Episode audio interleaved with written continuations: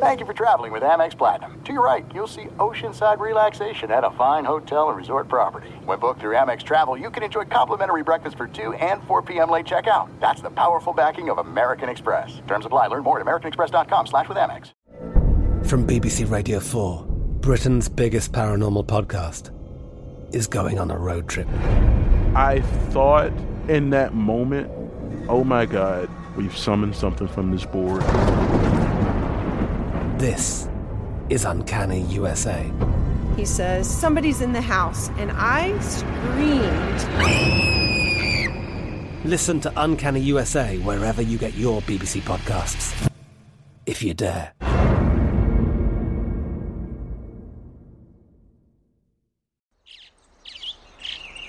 Getting ready to take on spring? Make your first move with the reliable performance and power of STIHL battery tools. From hedge trimmers and mowers to string trimmers and more, right now you can save $50 on select battery tool sets. Real STIHL. Offer valid on select AK system sets through June 16, 2024. See participating retailer for details. Xumo Play is your destination for endless entertainment. With a diverse lineup of 350 plus live channels, movies, and full TV series, you'll easily find something to watch right away. And the best part? It's all free. Love music? Get lost in the 90s with iHeart 90s, dance away with hip hop beats, and more on the iHeartRadio music channels. No logins, no signups, no accounts, no hassle. So what are you waiting for? Start streaming at play.xumo.com or download from the app and Google Play stores today. All you can stream with Xumo Play. Hey guys, you know what this playground could use? A wine country, huh? A redwood forest would be cool. Ski slopes! Wait! Did we just invent California? Discover why California is the ultimate playground at visitcalifornia.com.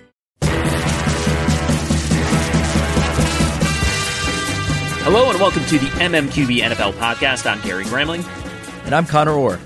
Conor, we have Super Bowl participants, we have head coaches in new places, we have Tom Brady, uh, maybe retiring, probably retiring. We'll get probably to retiring. all that. Yeah, yeah. Uh, but we are going to start with the Sunday Conference Championship games. And uh, let's uh, let's start out in LA here with the the Rams 49ers game. And uh, the ending was I don't know, perfect isn't the word, but uh, it was a day where the Rams pass rush wasn't really there. Also, maybe didn't really have a chance to get there because they just weren't on the field that much. But uh, they really just took over the last two possessions, and they also took over because of things that Raheem Morris was doing out there. Okay, so uh, let's go back to the Cardinals game, and they beat the Cardinals in the first round of the playoffs in that the blitz that he designed for the Kyler Murray pick six, he had Aaron Donald as sort of a decoy. So he had like three offensive linemen just not blocking anybody, worried about Aaron Donald. He had a defensive tackle taking up two spaces, and then he had his blitzer and Von Miller both singled up. Brilliant. Uh, and then tonight, uh, against Jimmy Garoppolo, key play of the game, both Aaron Donald and Von Miller singled up.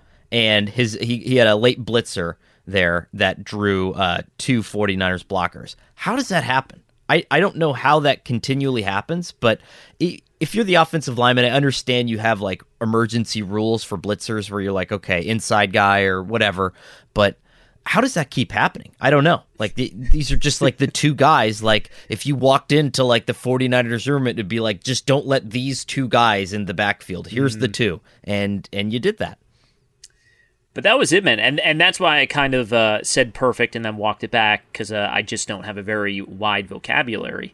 But uh, you had those two guys and Leonard Floyd were just all in Jimmy Garoppolo's face on that final play, and uh, that's how this one ended. And yeah, it was it was a weird game. It really was such such a strange game because uh, if the 49ers were going to win this game, it's kind of like, okay, well, you know, it's, it's going to be like uh, that Monday night game in, in Santa Clara earlier this year. You know, they're, they're going to be more physical. It's going to be a big Eli Mitchell game, a big Deebo Samuel game. It was a big Deebo Samuel game, but but a consistent big Deebo Samuel game. And uh, really, outside of that third quarter touchdown drive, there just wasn't a whole lot of sustained offense here for the 49ers. And yet, uh, because the Rams kept on moving into scoring uh, basically scoring range and coming away empty, this ended up being a game that the 49ers led late and were probably a dropped interception away from from winning. Yeah, I mean, it, it's hard. It's hard to put this. Well, let's back up. I think that we saw tonight um, why everybody copies Kyle Shanahan's scheme, why mm. everybody wants to run the team essentially like the 49ers are running their team and you know kind of copying the organizational alignment and all that stuff. And I think we also saw and this is not an indictment of Jimmy Garoppolo. I think he is he's Jimmy Garoppolo, right? And you know what you're going to get with him. But I think we also saw the reason why Kyle Shanahan eventually wants to pivot to a mobile quarterback, you know, a guy that can pick up stuff with his legs. And I just think that there were just so many occasions where I think just even a slice of that, like even Mahomes, who's not like the fastest guy, even someone to give you that, I think would have diversified the game plan a lot, but especially a guy who could do zone read consistently, but also like throw the ball and, and be active in the pocket too. I, I think once Lance is caught up, I mean, uh, the 49ers are going to really start torching people. But I think we saw that. Like, you know, this is still a good team. It's a really well coached team. You know, I think they. He, they were taken to their limits this year. Like the 49ers overachieved, I think, in a lot of in a lot of respects. And so, you know, I don't know what you really get upset about. I mean, are you really gonna, you know, be all frustrated about a, a, a Jaquiski Tartt dropped interception? You know, I mean, that's kind of a break a break of the game, you know? It's uh, uh, the one Shanahan decision that is coming under some level of criticism, I guess, was the the punt on fourth and two uh, in the fourth quarter that sort of preceded the the Tartt dropped interception. And uh, you know, I think this does come back to Jimmy Garoppolo. And and when when I say this, if you isolate the clip, it sounds like criticism of Jimmy Garoppolo. It's not.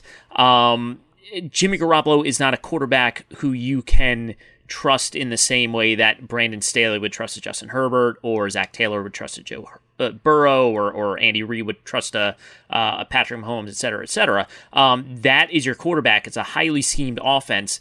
The way you are going to convert that first down is by some sort of you know schematic uh, advantage. And I thought Shanahan threw his best punch on third down. They they ran that tendency breaker, uh, you know, that Trent Williams motion uh, to mm-hmm. to the right mm-hmm. side of the formation, where he just, um, you know, he he basically uh, destroys the entire right side of the world, and you run in behind it, and you get uh, eight yards or whatever. And you know they they they knew everyone knew about that. They figured the Rams would uh, would overreact to the Williams motion. They didn't. They stayed home. They they made the play, and you know we we kind of lose track when we sort of say okay well what is what is the what do the numbers say? What do the analytics say in this situation? If you don't have the play and you don't have the quarterback who you can just sort of say okay well I'll put the ball in his hands and he'll he'll do it. He'll make the play. Uh, you really it's maybe not a great uh, chance to to go for it at that point. I, I didn't mind the punt at all. No I didn't either. And you know what I love though?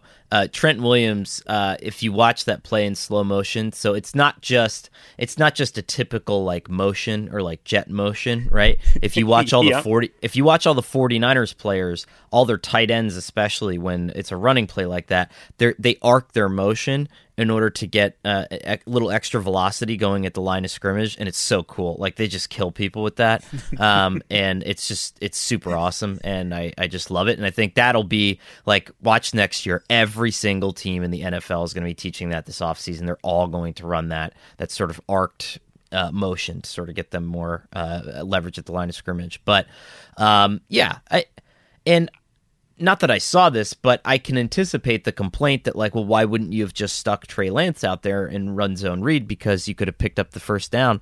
I mean, Trey Lance was really not that great in short yard critical short yard situations during his starts this year. So like if you're Kyle Shanahan, you run the best rush rushing offense in the league. And like you said, you're sitting there, your pockets are dry, and you're saying, Boy, I don't know. I mean, you know, what else can we do here? Just punt the ball. I mean, you know, do like assume that you're just playing clock control football at this point. You know, I I I I see no problem with that. And it's not. it's not like the Rams at any point really uh, just took off on them. And you know, it, it's amazing. I'm looking at the box score now, and, and it's like, wow, Matthew Stafford threw for 337. Uh, that felt like a real like C minus performance from him in this game, and uh, I guess that says something about our expectations of him and and how well he played this season when things were going well for the Rams. But uh, yeah, I uh, you know again it it just the entire game felt like such a slog, and the 49ers pass rush was winning uh, at the line of scrimmage against the Rams offensive line for basically the third time this season. You'd you just expect you can get a, a stop at some point in the fourth quarter, and they didn't. Yeah, really strange. Um, and I would say, I mean, maybe more so than the fourth down call. I mean, the delay of game penalty I thought was the biggest was the backbreaker in that yeah. game. Really, yeah. I mean, you push you push Jimmy Garoppolo into first and fifteen, or was it? I think it was first and fifteen, first down. You push them back to first and fifteen situation. You're removing all sensible run calls from the playbook right there. And then mm-hmm. that's when you can start pinning your ears back. That's when you can activate the full force of the pass rush. And that's really what they were looking for. It was just an invitation because what the 49ers do do well is they just condense possessions, right? They make second down more attainable. They make third down more attainable for themselves, you know, and they're just not, you know, they're not worried about getting it all in one in one fell swoop. And so I, I think it was, you know, I think that was the ultimate kind of backbreaker for them. And I'm actually like, you know, that's what surprises me more than anything, right? Is you have the coach, you have the quarterback, you know, uh, it was sort of a neutral field even though like like the Rams were running silent count more than the 49ers were. Yeah. And so it's like get get the ball off, you know? I, that that one really kind of blew me away.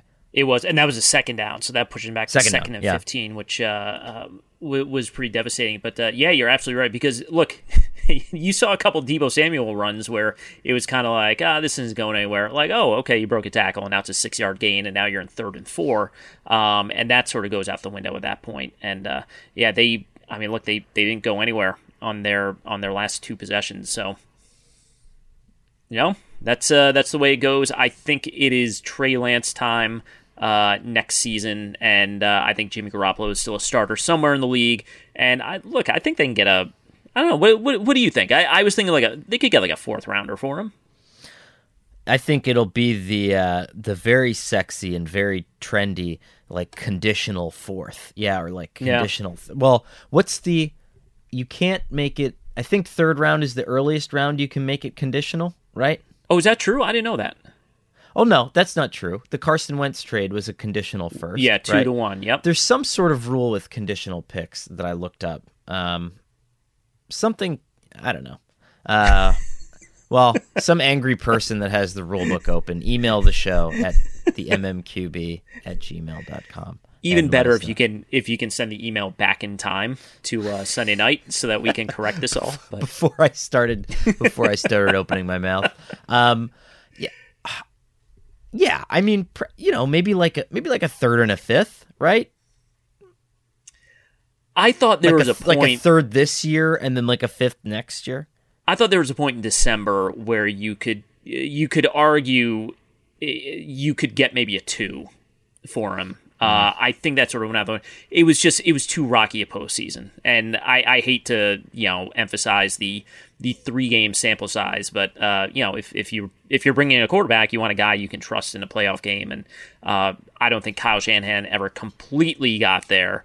Uh, you know, and, and again, we're talking when we say trust we're we're talking in the way that like you know you trust a star quarterback in this league, and Garoppolo is just not there. He's he's a pure system guy, and and he fits that system well.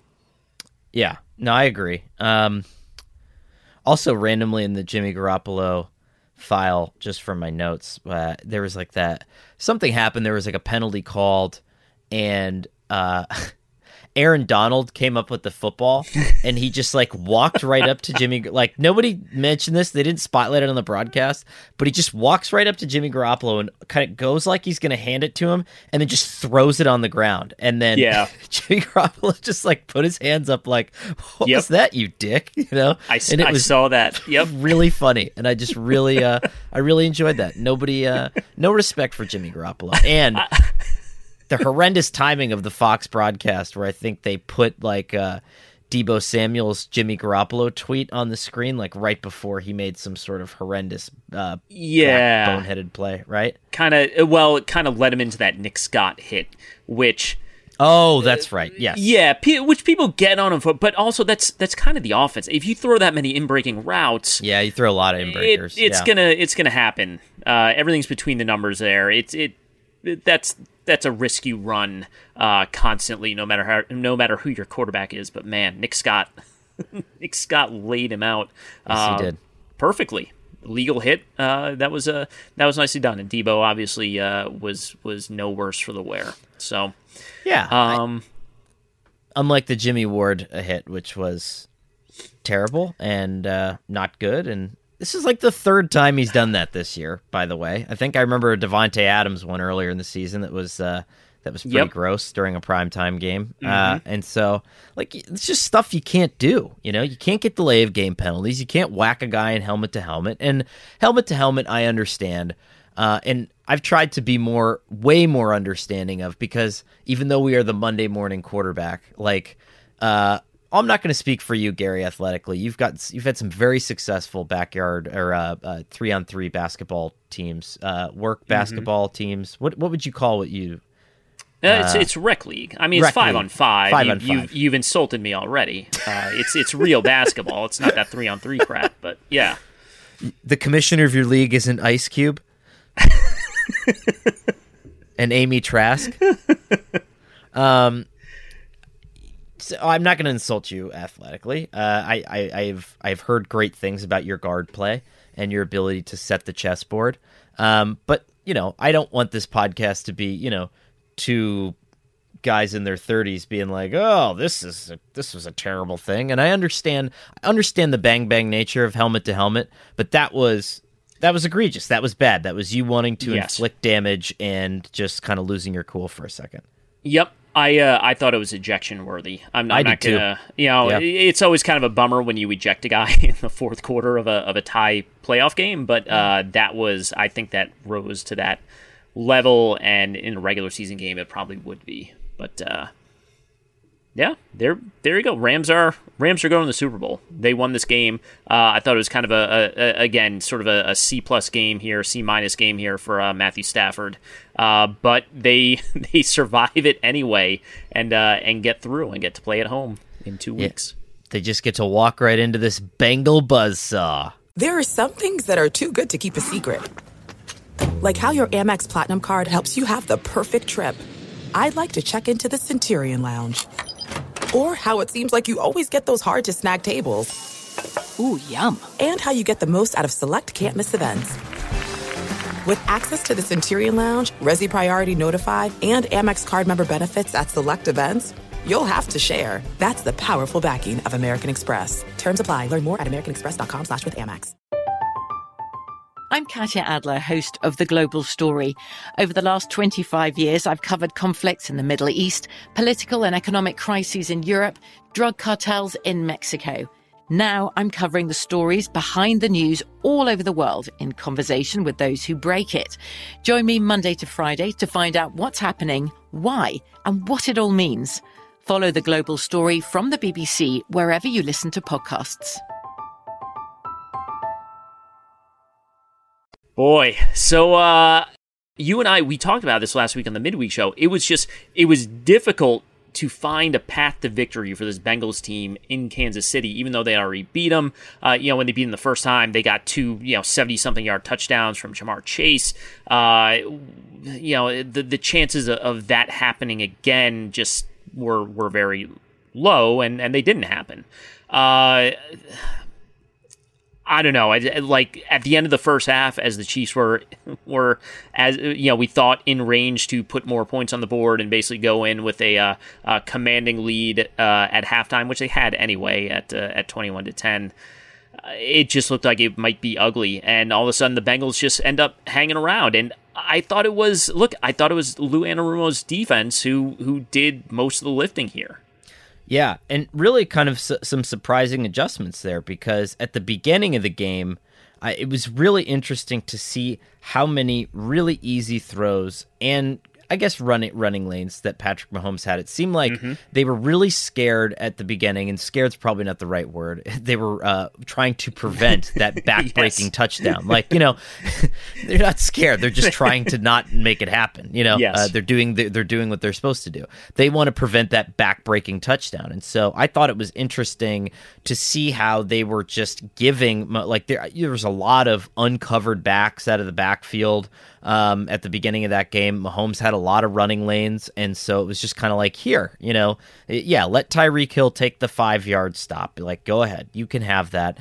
But the problem is, like that that can really snowball quickly if you're the Chiefs' offense because they know then how to transform that little bit of momentum into a quick game, and then they just kind of keep rolling on you like that. But um, I was shocked at the way that as they came back, they just tightened and tightened and tightened, and their lateral tackling, their lateral coverage ability when the Chiefs start, tried to start expanding them to the sidelines was fantastic. I mean, the Tyreek Hill fourth down uh, attempt, which was one of the two plays that I think absolutely changed the tenor of this game for the Bengals, was was fantastic. Uh, the, it was also a bad play call, I think, um, because he didn't have any blockers out there. Um, but that said, like to tackle him in that moment, if you're Eli yeah. Apple, is hard. Yep. It's not. It's like one of the hardest things to do. Yeah, a- absolutely. And look uh, on that play. Uh, look, you want to put Tyreek Hill in motion, and and okay, if, if, there are still dudes on that side of the field, uh, he is no longer an option for you for Patrick Mahomes. So that's an issue there, you know, it, you got to look away from them. And if no one else is open, you got to fire it into the stands and, and go take your three points. But uh, the way they were able to, and look, uh, we'll have to see the all 22 because I don't know exactly what was going on downfield on some of these plays where Mahomes was extending plays behind the line of scrimmage. You know, there were some three man rush uh, approaches to him, but there were plays where Mahomes was doing his thing where he's running in circles behind the line of scrimmage and just no one ever came open, and he ends up you know, he ended up taking a couple of coverage sacks. Uh, he ended up throwing the ball away a couple of times, but uh, they were not giving anything at that point. And uh, you know, like Tony, Tony Romo said it during the first half when the Chiefs just kept on taking these just you know eight yard plays again and again and again and again, and he was kind of like, "This is." this is going to be unstoppable. And it felt that way. And and in the end, the Bengals found a way to stop it. They shut them down in the second half. They gave up uh, the field goal at the end of regulation, and that was it. Yeah, so Mahomes in the pocket was interesting. So it was that it was that Kelce touchdown, the Travis Kelce touchdown, the third and two, um, mm-hmm. and and that was the first time I saw it where he was like just sort of like almost looked like a Madden figure, like you know, just sort of like still perfectly upright and and erect, but like weirdly shuffling in the pocket and uh, and just like almost in a perfect quarterback stance, but just facing the wrong end of the field, you know? And like it was a really weird thing where he kept like just circumnavigating that way. But I think sometimes in a game like that, if you can get away with it once and then you throw a touchdown, it just becomes your modus operandi. Like it becomes your comfort zone. And we saw him do that again and again and again. But then later in the game, it actually stopped, you know, it stopped working, right? Nobody came open. There was no second chance throws. Bengals coverage was excellent on, you know, kind of these, you know, street ball throws that they're so good at, the second, third, fourth chance emergency routes. Um, and they shut him down. They kind of like lured him into a false sense of security, probably incidentally, because I, I, doubt the game plan was to allow them to go up twenty-one to three and then and then come back at the end. As far as the Chiefs are concerned, look, we we wondered all season uh, would this offensive line be able to protect Patrick Mahomes? In the end, would we see another? Uh, you know, would would they go out the same way they went out in the Super Bowl last year, where uh, some of the really good pass rush just overwhelmed them, and that was it? And that's that's not what happened. I thought their offensive line did a decent job in this game. Uh, I mean, what it, Mahomes took four sacks. I think three of them were just pure coverage sacks. Yep. So uh, they held up. It was just I and you know, it almost had a feel of like what was going on with the Chiefs mid-season during their slump where okay, you know, the offensive line isn't quite the biggest issue. They just seem uncomfortable what they're doing uh, out there as far as uh, Mahomes and, and his receivers go, and uh, that I, I, I don't know. I that is kind of just how it played out, And uh, you know, uh, Lou Anarumo had one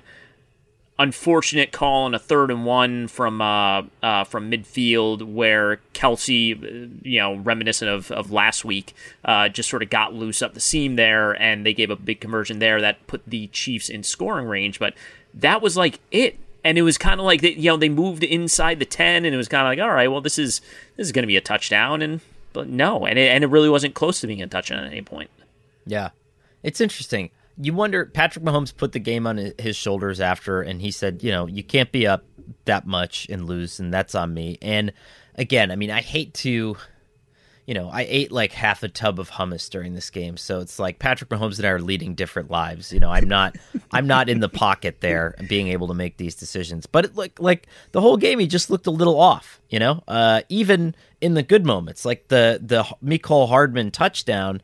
Um, that's a throw that needs to be on the other side of him. Like you don't want that to be out in front of him because somebody can jump that and, and pick that off. And the Tyreek Hill play that we were just talking about, like if you just if you turn around and you run the other way, like everybody is is flooding with that play. There was nobody um, on the backside of that, and and you could have just run it in for a touchdown. Again, it's really easy for me to say that, you know. Um, so I don't know what's going on, you know, in his world. You know, obviously I would have ran it in. I would have, you know, yeah. I, I, I would have the Chiefs in the Super Bowl right now. But um, you know, that's the difference between Patrick Mahomes and I.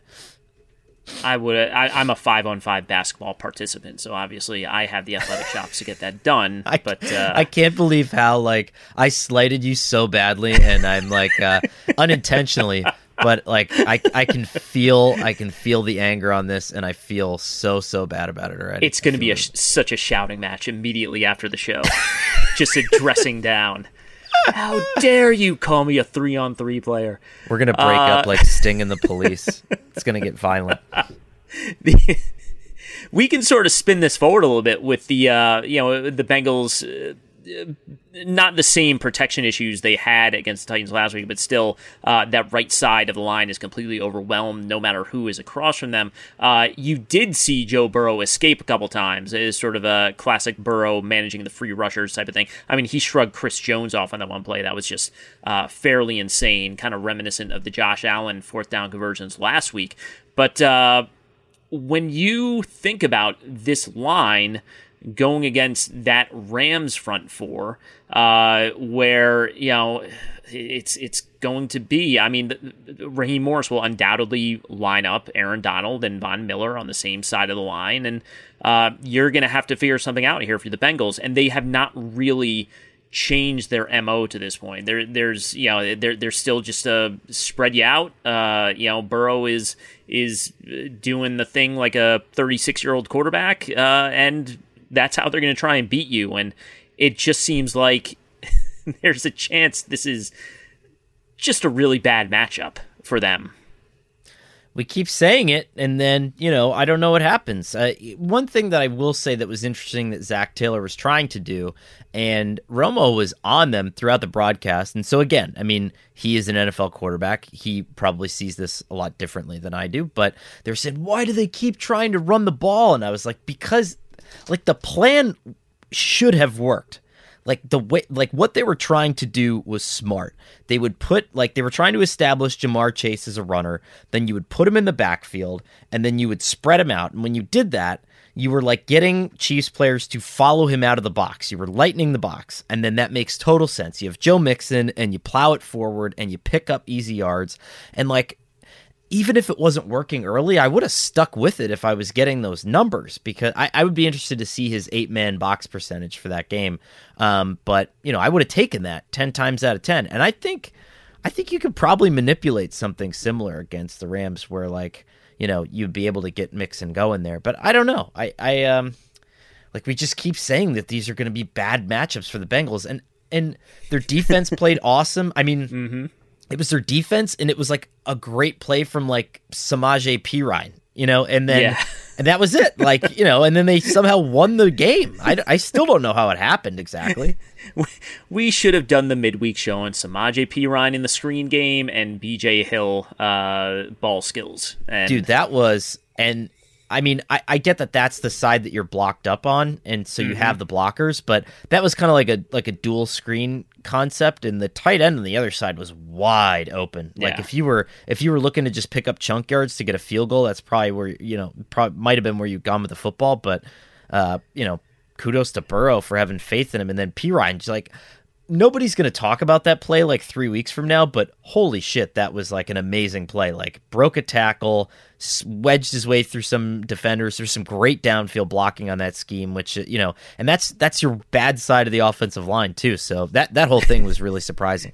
it's your bad side of the offensive line. It's your your running back who is just so uh, tremendously unreliable in the passing game. like later in the game, he ran the wrong way uh, on the one screen, and then he had uh, you know he had the deflected ball that turned into an interception last week, and then uh, he he had another play this week where it's like he got out on the perimeter uh, against a cornerback and just got completely like stood up in stone. It's like, oh man, like you gotta, if you're Samaje Perine and you got fresh legs and you're 220 pounds, like you gotta, you gotta at least fall forward here against this, uh, uh, against this defensive back. But uh, that was right before they kicked the uh, Evan McPherson 52 yarder, and I guess it worked out in the end. And Evan McPherson will just never miss a kick again.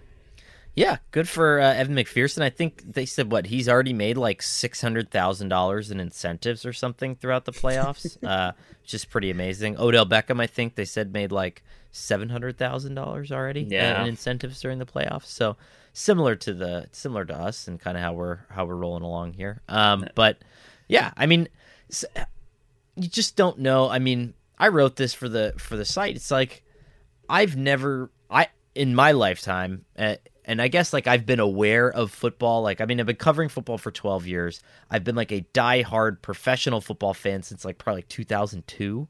Uh, you have a, a little bit longer of a uh, lifespan there, but I don't remember like a team like the Bengals making the Super Bowl. Like a complete like I guess you could say the nine and seven Giants year where they backed their way into the playoffs and then and they made the Super Bowl. But like you have Tom Coughlin as your coach, you were like two years removed from like another Super Bowl. Like you won the Super Bowl like two years before that.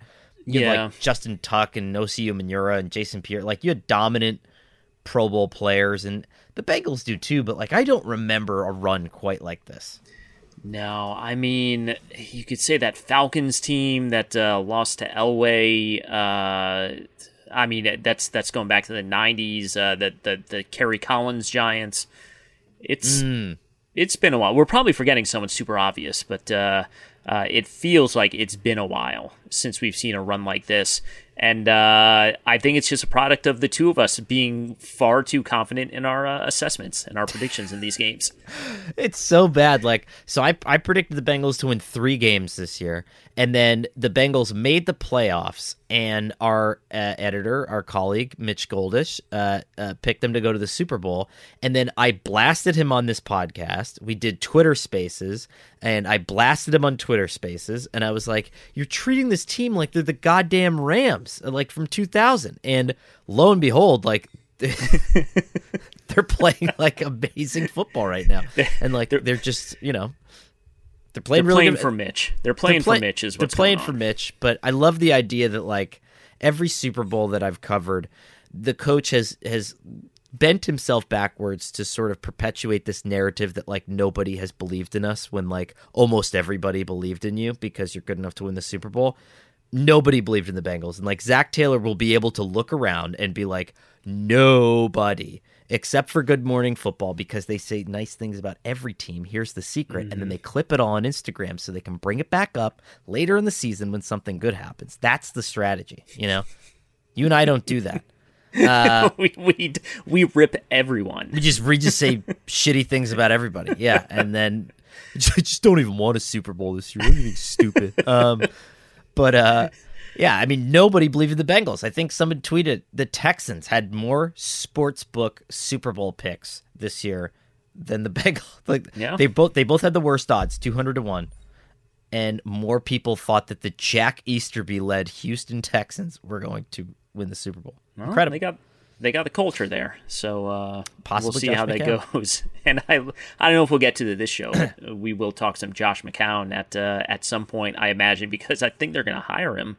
Uh, but before we get to the coaches and before we get to a little bit of Tom Brady talk, uh, the still active Tom Brady, uh, what's your? I I I already made my just uh, snap decision bad Super Bowl pick. Uh, I already picked 28-21 Rams, so I'll just I'll stay with that on the record. I, uh, I I'm just done with field goals. No more field goals this year. Uh, no more Evan McPherson. Just just all touchdowns. 28-21 Rams is my pick. So, in, in an homage to our former colleague Andy Benoit, who uh, works for the Rams now and uh, is a couple is 60 minutes away from a Super Bowl ring, which Mhm. is pretty cool to say. Congratulations, Andy.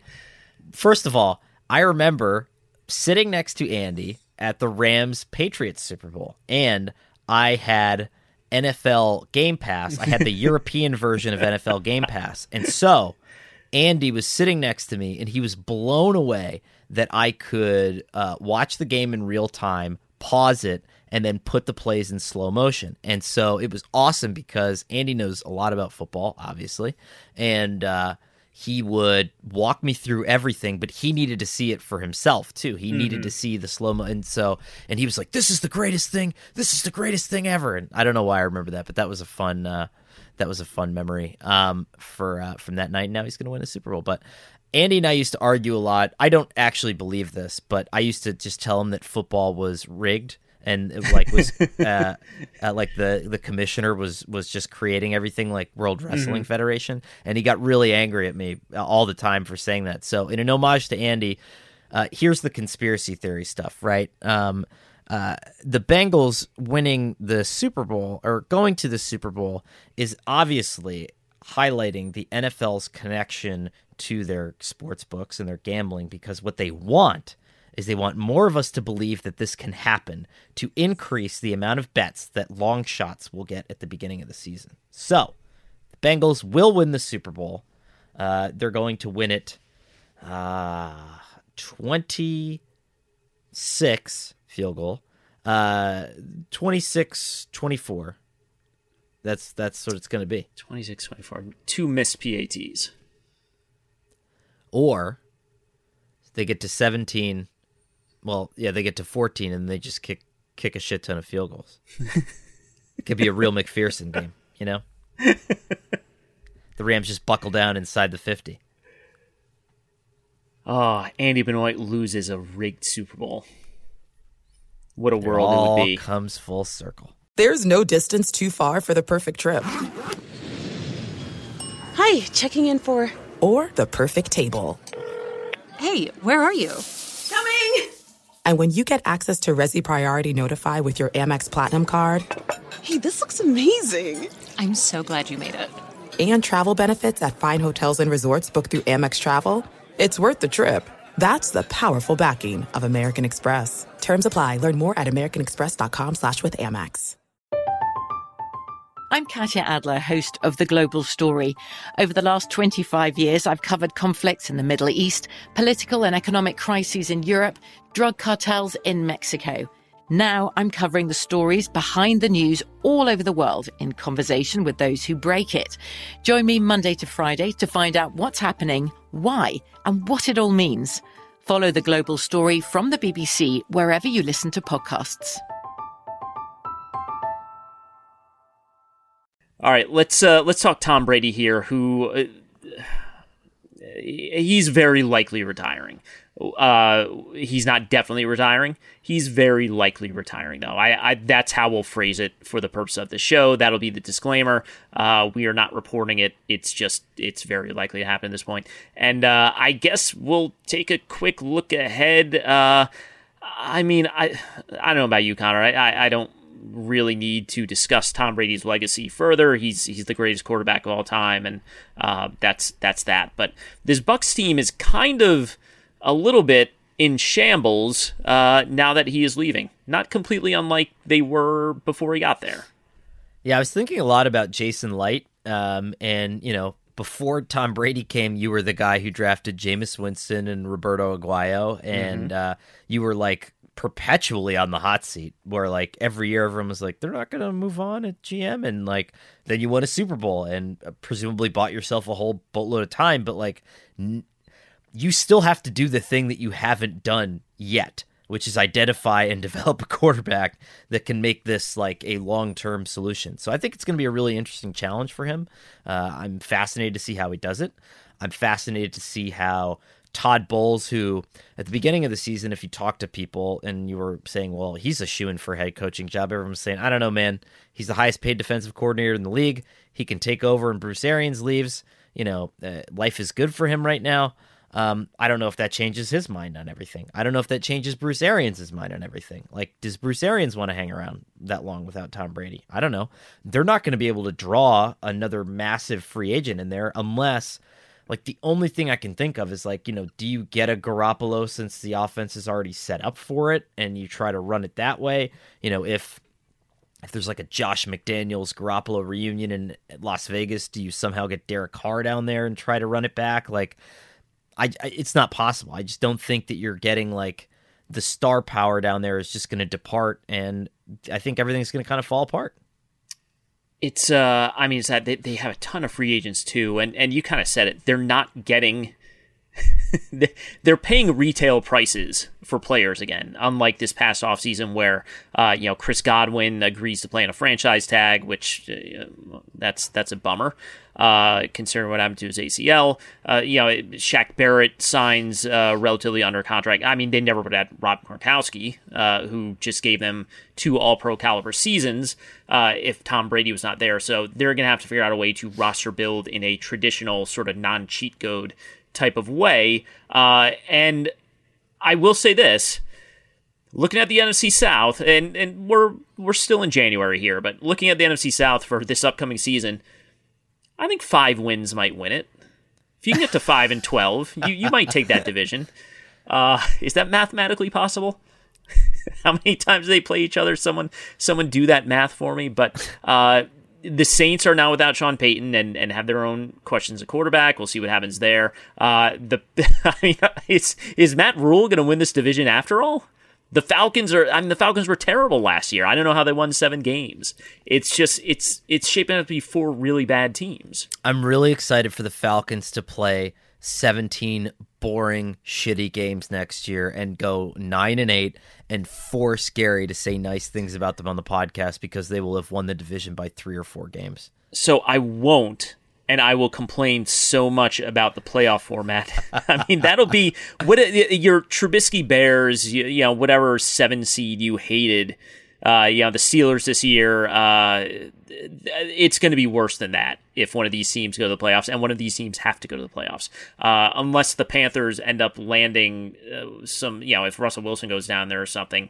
Uh, boy, it is just going to be a nasty, nasty division in all the wrong ways. But I will say it's opportunistic, though, right? Like if you are Russell Wilson, or if you are some veteran quarterback who becomes dislodged from your franchise in some way, shape, or form, you have to sense that as an opportunity, right? Like. Yeah. Yeah, like the Saints defense is still going to be good and maybe Dennis Allen ends up coaching them and, and everything ends up being fine.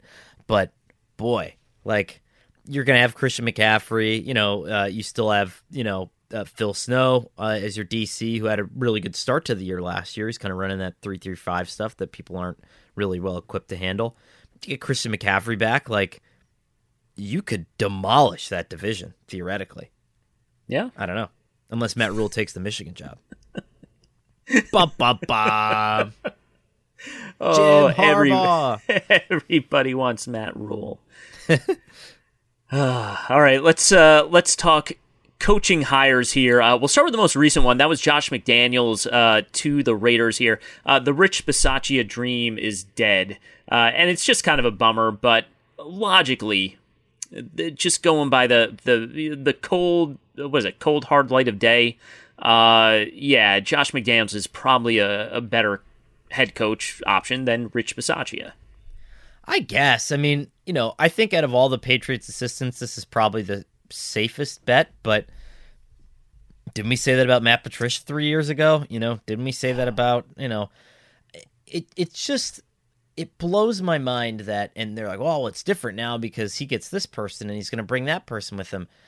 The gold standard of Belichick assistants is Bill O'Brien. Bill O'Brien is the best thing that has come from that coaching tree. And it's been like 11 guys now. It there's a sample size. I know you hate small sample sizes. This is a big sample size. These guys are not coaching, you know, like they all leave and then they get mad because they figured out that they can't do it the same way. Now, I will say this. I heard, you know, when I was doing due diligence on McDaniels um, for my coaching lists, you know, it really did seem like he was interested in building something that was not like a Belichickian clone. Like, you know, I think he has mm-hmm. some ideas out there. Like he's going to, like you, you can't really like as hard as it is to say this, like you can't really consider him like a traditional Patriots assistant that gets hot for three years and then moves on. It's like I think he knows what he wants to do. Um, I think he knows how he wants to make this work. Um, and so, yeah, you give him the benefit of the doubt there. You see what happens. Uh, things could get interesting, but I don't know, man. Like, there's just so many good coaches out there, and uh, who knows? I don't know. And it's an interesting deal move for McDaniels too, right? Because you you know this is your last shot, and yep. you go into a division with Mahomes, Justin Herbert, um, possibly Aaron Rodgers. You know, uh, you know that that's an interesting call. You know. Yeah, I mean, I think you can take some solace in the fact that as, as a retread, uh, he's a guy who's seen the other side of it. He knows what's you know definitively not going to work. He's not going to make the same mistakes that he made the the first time around. Uh, and I don't know, just uh, look when when you step back, it's like, okay, well, who do you want running your offense? Uh, you know, Greg Olson or or Josh McDaniels. No offense to Greg Olson, but you probably want Josh McDaniels at that point, uh, even if he and, and look, he, he did he, he wanted to hire Matt Eberflus. He did hire Matt Eberflus in Indianapolis. Uh, he did also want to bring Jack Easterby with him, so you can you can take that for what it's worth uh, at that point. But um, you know, it, it, just seems like a guy who has uh, he figured out how he screwed it up the first time, and it's just unlikely it's going to screw up in that same way again and it probably is a Raiders team that look eh, they're not gonna they're not gonna be better than the Chiefs, but you know can they can they hang around? Can they win 10, 11 games every year and and be in the postseason and try and go on a Bengals like run? Sure, yeah, why not? I think so. I mean, it's set up nice. You know, Derek Carr makes nothing. Uh, yeah, you know, comparatively, you know, and until you have to pay him serious quarterback money, he's the best bargain in football. I would, I would argue in in terms of that. I mean, uh, outside of guys that are on their rookie contract and stuff like that. But so, I, I mean, it's set up nice, and uh, and and Nevada's a nice place to live. I've heard really nice things about Henderson. You know, the suburb. Yeah, I had yeah. a former colleague there who said, "I look." I look to my left in my pool and I see mountains, and my right and I see the Vegas Strip, and so every night is just a good night. Nice. Yeah. It's a, that's a nice uh, uh, little little uh, tourism slogan. Still visual. Yeah. Yeah. Yeah. This is it. We've got an Amex Platinum Pro on our hands, ladies and gentlemen. We haven't seen anyone relax like this before in the Centurion Lounge. is he connecting to complimentary Wi Fi? Oh, my! Look at that! He is! and you will not believe where he's going next. The Amex dedicated card member entrance for the win. Unbelievable. When you get travel perks with Amex Platinum, you're part of the action. That's the powerful backing of American Express. Terms apply. Learn more at americanexpress.com slash with Amex. From BBC Radio 4, Britain's biggest paranormal podcast is going on a road trip. I thought in that moment, oh my God, we've summoned something from this board. This is Uncanny USA. He says, Somebody's in the house, and I screamed. Listen to Uncanny USA wherever you get your BBC podcasts, if you dare.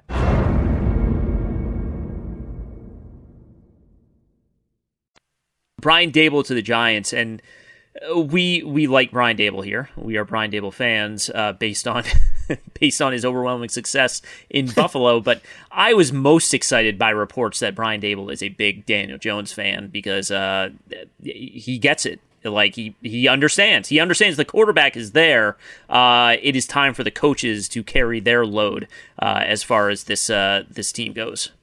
It'll be interesting to see how he fills out the staff. And I think that he's a super engaging guy. I think he'll be able to command a room, no doubt.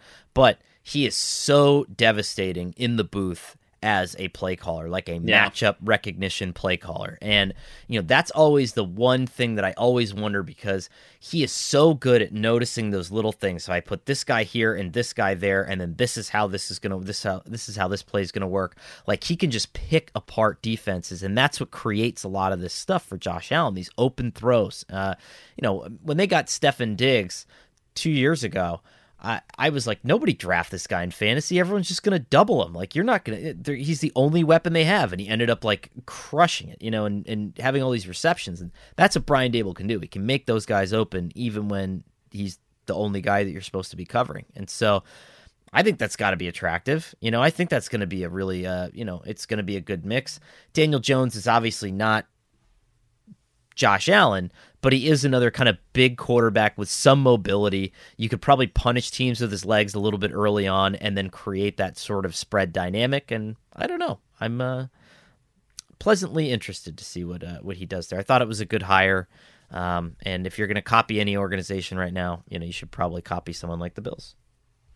Matt Eberflus to Chicago, uh, and we we we like this one. We like what he'll do defensively. It's just interesting because it's kind of like, okay, well, you brought in Matt Nagy to develop the quarterbacks. It didn't work out with Mitchell Trubisky. Obviously, too soon to make any sort of determination on Justin Fields. But you know, it's always the the conversation. Do you want to bring in the offensive minded head coach because you know that guy's there. No one's no one's poaching him.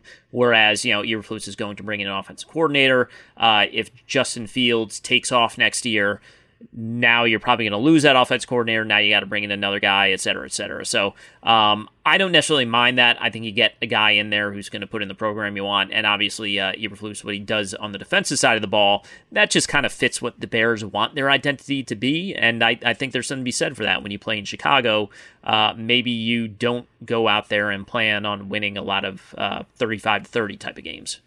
Yeah, I mean, I don't know. I I understand the offensive coordinator argument, but like look at the Titans for example. Like if you have something that you believe in and you have a system and you're a good head coach that's going to be like, "Hey, everyone needs to be in this meeting and understand how this stuff works." Mm-hmm. I don't see why you have to worry about it. If you have a system that's going to work for Justin Fields and that offensive coordinator moves on, uh, if you're a good head coach, uh, and people like you, the quarterback's coach is going to stay and he's going to run the offense exactly the way that the offensive coordinator ran it, and so on and so on. And so I, I, I just think, you know, for me, that seems like kind of a classic um, argument that you might drum up if you were the agent of an offensive coordinator, uh, you know, or a quarterback's coach. But I, I thought it was a great hire. I think Matt Eberflus was, again, colleague Andy Benoit, now uh, uh, possibly a member of the Super Bowl champion Rams, wrote a lot about Matt Eberflus back in the day, just how kind of how brilliant he was as a schematic mind and uh, how smart of a coach he was. And uh, you know,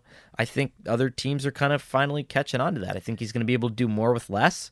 And uh, like the Bills, I think the Colts are another organization that even if they maybe necessarily haven't had that Super Bowl success, I think they're set up really well. I like what they're doing there, and uh, so I don't know. I, I, I think it's all good. I, I think it was a great hire. Uh, Nathaniel Hackett to the Broncos. That's the last one we'll get to on this show uh, because that's the last hire we've seen as we as we tape the show. Uh, we are we are big Nathaniel Hackett fans. I he is the he's the most misunderstood offensive assistant in the league coming up to this week because uh, you know you like oh the Jaguars Jaguars aren't good. Well, you Blake Bortles with the Jaguars, and he had EJ Manuel with the Bills. Um, and by the way, he figured out a way to put up uh, you know almost 50 points in Pittsburgh with Blake Bortles in a playoff game. Uh, he finds solutions. He has worked in a variety of offenses. Uh, I think you'd feel quite good if you're a Broncos fan, whether you're getting, I mean, you feel better if Aaron Rodgers is coming, but even if Aaron Rodgers is not coming, you probably feel really good that this guy is the best chance to get really good quarterback play out of whoever your quarterback is uh, than you've had in there in a really long time. Yeah, I mean, everywhere he's gone, he's made it work. Uh, we overlapped together at my alma mater at Syracuse, and uh, he produced the school's uh, first drafted quarterback since Donovan McNabb. So, you know, that's an interesting little factoid. Ryan Nassib. Um, and uh, then to go on to the Kyle Orton Bills, design the Kyle Orton offense that ended Mm. up, they were 9 and 7 that first year when they were up there.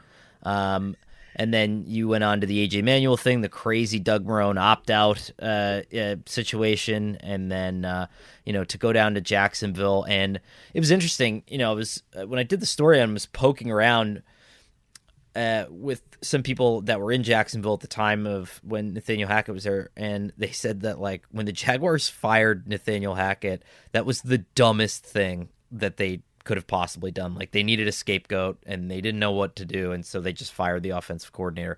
Like when that offense stalled with Blake Bortles, it was because like there was a directive, like you need to start. You know, everyone like from like it seemed like from what I understood, like down on high, like we need to start throwing the football. This needs to be a laser show, and everyone's like, uh, okay. and uh, you know that's what you get when people meddle in the uh, you know when people meddle in the secret sauce. And uh, so I don't know. I, I, think it's I think it's gonna be good for him to be able to run his own show. I think he's super engaging, and uh, it'll be fun. Maybe that division's gonna be a blast. Josh McDaniels, Nathaniel Hackett, Andy Reid, um, Brandon Staley, like that is uh, that's gonna be a hotbed right there. That's gonna be a That- hotbed of brain power. That is, I mean, that's uh, that's going to be a lot of primetime games there, and uh, it's going to be worth watching. The MMQB NFL podcast is Conor Orr and me, Gary Gramling. We are produced by Shelby Royston. SI's executive producer of podcast is Scott Brody, and our senior podcast producer is Dan Bloom. Mark Mravic is emeritus editor of the MMQB, and Andy Benoit is both an NFC champion and the founder of the MMQB NFL podcast. Be sure to subscribe to this feed on Apple Podcasts, and once you do, please leave a rating and review because it really does help other people find the show, which is also available on Spotify, Stitcher, SI.com, and wherever else you listen to podcasts.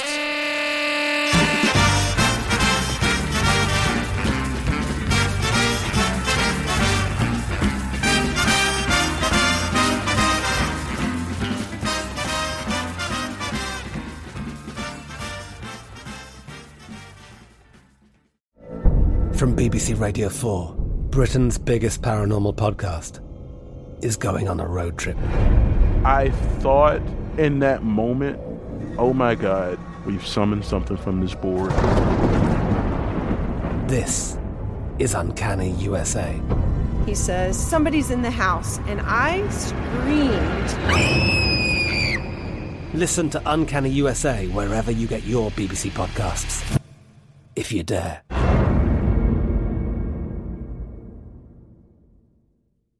Xumo Play is your destination for endless entertainment. With a diverse lineup of 350 plus live channels, movies, and full TV series, you'll easily find something to watch right away. And the best part? It's all free. Love music? Get lost in the 90s with iHeart 90s, dance away with hip hop beats, and more on the iHeartRadio music channels. No logins, no signups, no accounts, no hassle. So what are you waiting for? Start streaming at play.xumo.com or download from the app and Google Play stores today. All you can stream with Xumo Play. Hey guys, you know what this playground could use? A wine country, huh? A redwood forest would be cool. Ski slopes! Wait! Did we just invent California? Discover why California is the ultimate playground at visitcalifornia.com. Getting ready to take on spring? Make your first move with the reliable performance and power of STIHL battery tools. From hedge trimmers and mowers to string trimmers and more, right now you can save $50 on select battery tool sets. Real STIHL. Offer valid on select AK system sets through June 16, 2024. See participating retailer for details. Live Nation presents Concert Week.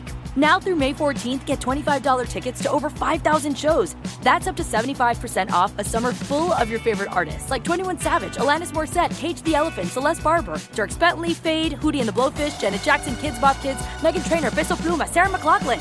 Get tickets to more than 5,000 summer shows for just $25. Until now through May 14th. Visit LiveNation.com slash Concert to learn more and plan your summer with Sean Paul, Sum 41, 30 Seconds to Mars, oh, and Two Door Cinema Club.